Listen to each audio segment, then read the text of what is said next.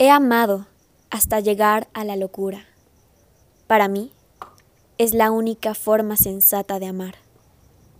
François Sagan. Hola, bienvenido al lado intelectual. Hoy leeré al conocido Charles Bukowski. Dividiré a este autor en dos episodios, debido a lo amplio que es el cuento de hoy. Comencemos. Charles Bukowski nació el 16 de agosto de 1920 en Alemania y creció en Estados Unidos durante los años de la Gran Depresión. Fue un poeta y escritor que basó sus temas en el fracaso y la depresión.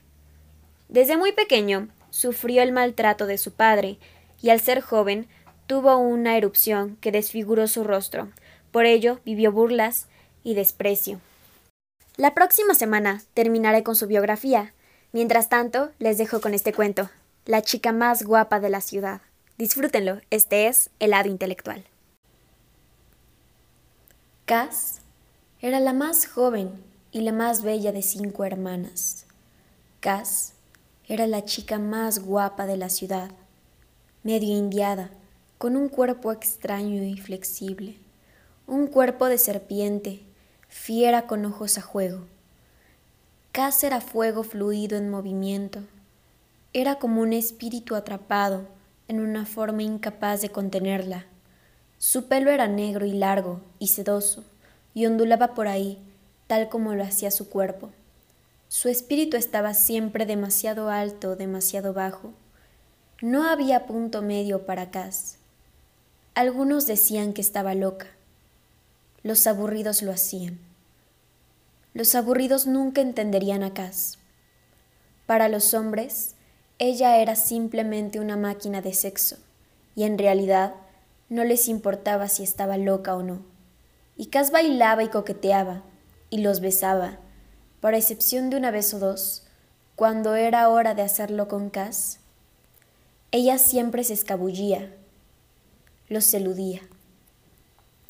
Sus hermanas la acusaban, de desperdiciar su belleza, de no usar lo suficiente la cabeza.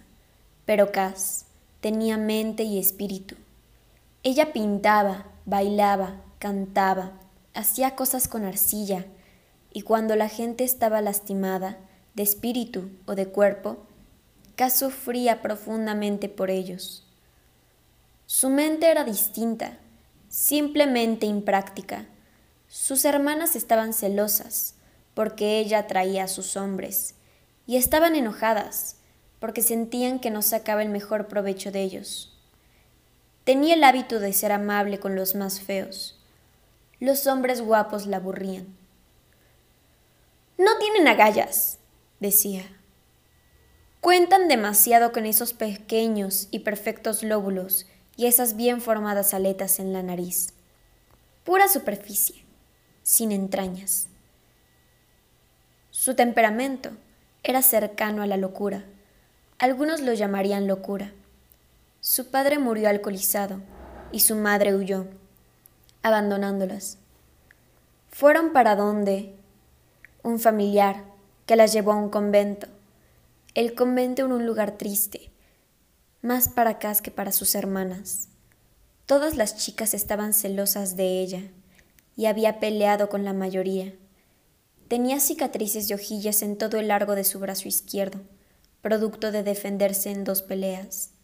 También tenía una cicatriz en la mejilla izquierda, pero más allá de afearla, parecía embellecerla. La conocí en el bar West End, cuando había apenas salido del convento. Por ser la más joven, fue la última en ser liberada. Simplemente entró y se sentó a mi lado. Yo era, probablemente, el hombre más feo de toda la ciudad, puede que tuviese algo que ver con eso. ¿Bebes? le pregunté. Claro, ¿por qué no? No creo que hubiese nada de inusual en nuestra conversación esa noche. Simplemente esa era la sensación que Cass me transmitía. Ella me había elegido, y era tan simple como eso, sin presiones. Le gustaron sus bebidas, y tomó varias, no parecía ser mayor de edad, pero de igual manera le servían. Tal vez había olvidado su identificación. No lo sé.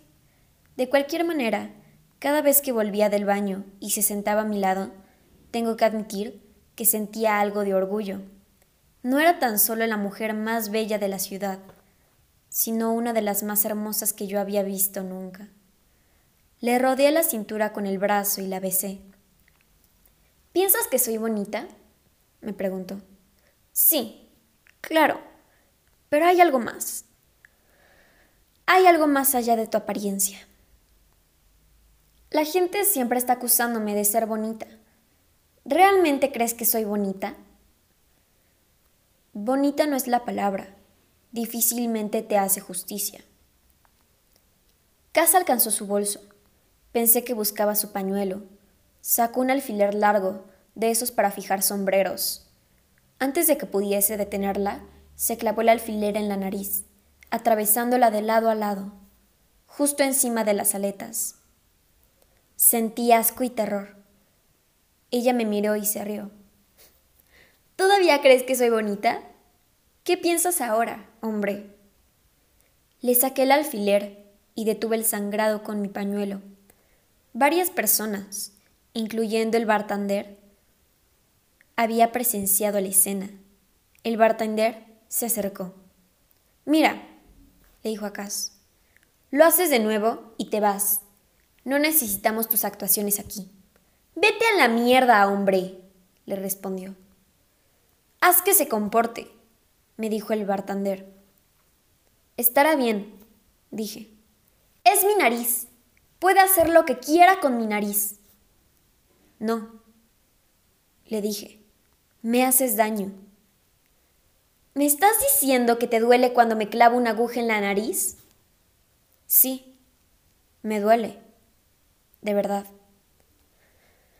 Está bien, no lo vuelvo a hacer.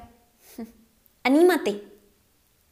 Me besó sonriente mientras sostenía el pañuelo contra su nariz. Nos fuimos a mi casa cuando cerraron. Tenía algo de cerveza y nos sentamos a hablar. Fue ahí donde comencé a percibirla como una persona llena de amabilidad y preocupación. Se entregaba a sí misma sin darse cuenta y al mismo tiempo se refugiaba en zonas de salvaje incoherencia. Shitsi, una hermosa y espiritual Shitsi. Tal vez algún hombre, algo, la arruinaría para siempre. Esperé no ser yo. Nos fuimos a la cama y luego de apagar las luces, Cas me preguntó, ¿Cuándo lo quieres? ¿Ahora o en la mañana? En la mañana, le dije y me volteé de espaldas. En la mañana me levanté e hice un par de cafés. Le llevé uno a la cama. Ella se rió. Eres el primer hombre que lo ha rechazado en la noche. Está bien, le dije. No tenemos que hacerlo. No, espera. Quiero hacerlo ahora. Déjame refrescarme. Cass entró en el baño y salió poco después maravillosa, su pelo largo y negro brillando, sus ojos y labios brillando, ella brillando. Mostraba su cuerpo calmadamente, como se muestran las buenas cosas. Se metió bajo las sábanas.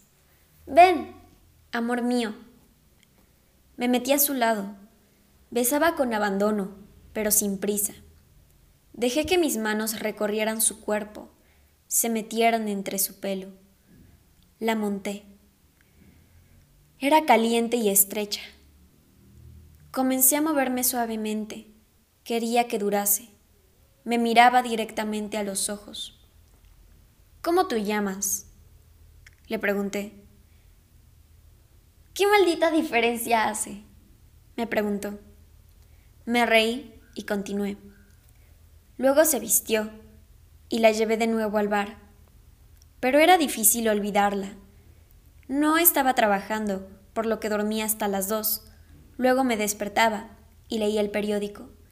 Estaba en la bañera cuando ella entró con una hoja grande tres cuartos, una oreja de elefante. Sabía que estarías en la bañera, dijo. Así que te traje algo para cubrir esa cosa. hijo de la naturaleza. Me arrojó la hoja de elefante. ¿Cómo sabías que estaba en la bañera? ¿Lo sabía? Casi todos los días. Cass llegaba cuando estaba en la bañera. Eran horarios distintos, pero casi nunca se equivocaba. Y siempre traía consigo la hoja de elefante. Y luego hacíamos el amor. Una o dos noches me llamó por teléfono y tuve que pagar la fianza para sacarla de la cárcel por ebriedad y peleas. Esos hijos de puta, decía. Solo porque te compran un par de tragos, piensan que pueden quitarte los pantalones. Una vez que aceptas un trago, creas tú misma el problema. Pensé que estaban interesados en mí, no solo en mi cuerpo. Yo estoy interesado en ti y en tu cuerpo.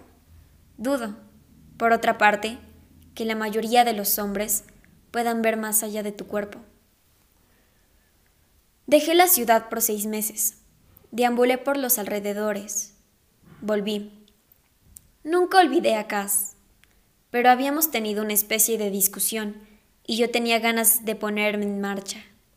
Cuando volví, imaginé que se había ido, pero no había pasado ni treinta minutos en West End. Y ella entró y se sentó a mi lado. Bueno, bastardo, veo que volviste. Ordené una bebida. Luego la miré. Tenía un vestido de cuello alto. Nunca la había visto con algo parecido. Y bajo cada ojo, clavados, estaban dos alfileres con cabezas de cristal. Solo podías ver las cabezas, pero los tenía clavados en la cara. Maldita. Todavía intentas destruir tu belleza, ¿no? No. Es la moda, tonto. Estás loca. Te he extrañado, me dijo. ¿Hay alguien más? No, no hay nadie más. Solo tú. Ahora trabajo.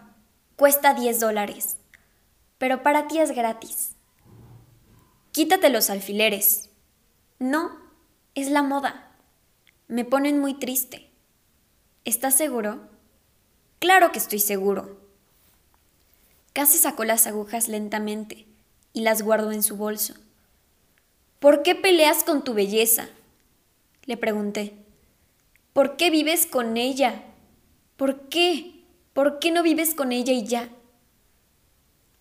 Porque la gente cree que es todo lo que tengo. La belleza no es nada. No dura. No sabes lo afortunado que eres al ser feo. Porque si la gente te quiere, Sabes que es por otra cosa. Ok, dije, soy afortunado. No quiero decir que seas feo. La gente lo piensa. Yo creo que tienes una cara fascinante. Gracias. Tomamos otro trago. ¿Qué estás haciendo? me preguntó. Nada. No puedo hacer nada. No tengo interés. Yo tampoco. Si fueses mujer, podría ser puta. No creo que podría mantener contacto con tantos hombres extraños. Es agotador. Tienes razón. Es agotador. Todo es agotador. Nos fuimos juntos. La gente miraba a Cass por la calle. Era una mujer hermosa, tal vez más hermosa que nunca. Llegamos a mi casa y abrí una botella de vino y hablamos. Entre Cass y yo las cosas eran fáciles. Ella hablaba un rato y yo escuchaba, y luego hablaba. Nuestra conversación fluía. Parecíamos descubrir secretos juntos. Cuando descubríamos uno bueno, Casa reía con esa risa tres cuartos, la única forma en que sabía. Era como una alegría fogosa. Mientras hablábamos, nos besábamos y nos acercábamos más y más. Luego nos calentábamos y decidíamos irnos a la cama. Fue luego, cuando casi quitó el vestido de cuello alto, que la vi tres cuartos. Tres cuartos. La fea y áspera cicatriz cruzándole la garganta. Era larga y gruesa. Maldita seas, le dije desde la cama. Maldita seas, ¿qué hiciste? Lo intenté con una botella rota una noche. ¿Ya no te gustó? ¿Todavía soy bonita? La traje hacia la cama y la besé. se alejó riendo. Algunos hombres me pagan los diez y me desvisto y luego ya no quieren hacerlo. Me quedo con los diez. es muy gracioso. Sí, le dije. No puedo parar de reírme. Cas. Perra, te amo. Deja de destruirte. Eres la mujer más viva que he conocido. Nos besamos de nuevo. Cass lloraba silenciosamente. Podía sentir las lágrimas. El largo cabello negro yacía a mi lado como una bandera de muerte. Nos juntamos e hicimos el amor de forma lenta, sombría y maravillosa. En la mañana, Cass se levantó para hacer el desayuno. Parecía calmada y feliz, hasta cantada. Me quedé en la cama disfrutando de su felicidad. Finalmente, se acercó a la cama y me sacudió. Despierta, bastardo. Échate agua fría en la cara y en el pajarito. Y ven a disfrutar el festín. La llevé a la playa ese día. Era un día de semana y todavía no era verano, así que todo estaba espléndidamente desierto. Los vagabundos en la playa, con sus harapos, dormían en el césped que nacía sobre la arena. Otros estaban sentados en bancos de piedra, compartiendo una botella solitaria. Las gaviotas sobrevolaban distraídas. Ancianas de setenta u ochenta discutían, sentadas en los bancos, si vender propiedades dejadas por sus esposos, asesinados hace mucho tiempo por el ritmo y la estupidez de la supervivencia. Todo esto hacía que se respirara paz en el aire, y caminamos y nos estiramos en el césped, y no dijimos demasiado. Simplemente se sentía bien estar juntos. Compré un par de sándwiches, unas papas y bebidas, y nos sentamos a comer en la arena. Luego abracé a Cass y nos dormimos como por una hora. De alguna manera, era mejor que hacer el amor. Era un flujo sin tensiones. Cuando nos despertamos, volvimos a mi casa y cociné la cena. Luego de comer, le sugerí que viviésemos juntos. Esperó un largo tiempo, mirándome y luego lentamente dijo, no. La llevé de nuevo al bar, le compré un trago y me fui. Conseguí un trabajo como parquero en una fábrica, así que al día siguiente y el resto de la semana estuve trabajando. Estaba demasiado cansando, pero el viernes fui al West End. Me senté y esperé a. Las horas pasaban. Luego de que estuviera lo bastante borracho, el bartender me dijo, Lo siento por tu novia. ¿Qué pasó? pregunté. Lo siento. ¿No lo sabías? No. Suicidio. La enterraron ayer. ¿Enterraron? pregunté. Parecía que en cualquier momento fuese a entrar por la puerta. ¿Cómo podía haberse ido? Sus hermanas la enterraron. ¿Un suicidio? ¿Te importaría decirme cómo? Se cortó la garganta. Ya veo. Dame otro trago. Bebí hasta que cerraron. Casa era la chica más hermosa de cinco hermanas, la chica más hermosa de la ciudad. Logré manejar hasta mi casa y seguí pensando. Debí de haber insistido que no se quedara conmigo en vez de conformarme con ese no. Todo decía que yo había importado. Simplemente había sido demasiado indeciso al respecto, demasiado flojo, demasiado despreocupado. Me merecía mi muerte y la de ella. Yo era un perro. No. ¿Por qué culpar a los perros? Me levanté y conseguí una botella de vino, que bebí entera. Cass, la chica más hermosa de la ciudad. Estaba muerta a los veinte años. Afuera, alguien tocaba la corneta con insistencia. Dejé la botella de vino y grité, ¡Maldito seas, hijo de puta! ¡Cállate de una buena vez! Y la noche siguió pasando, y no había nada que yo pudiese hacer. Hasta la próxima semana continuaré con Bukowski. Espero que te haya gustado. Soy Triana y este es El lado intelectual. Gracias.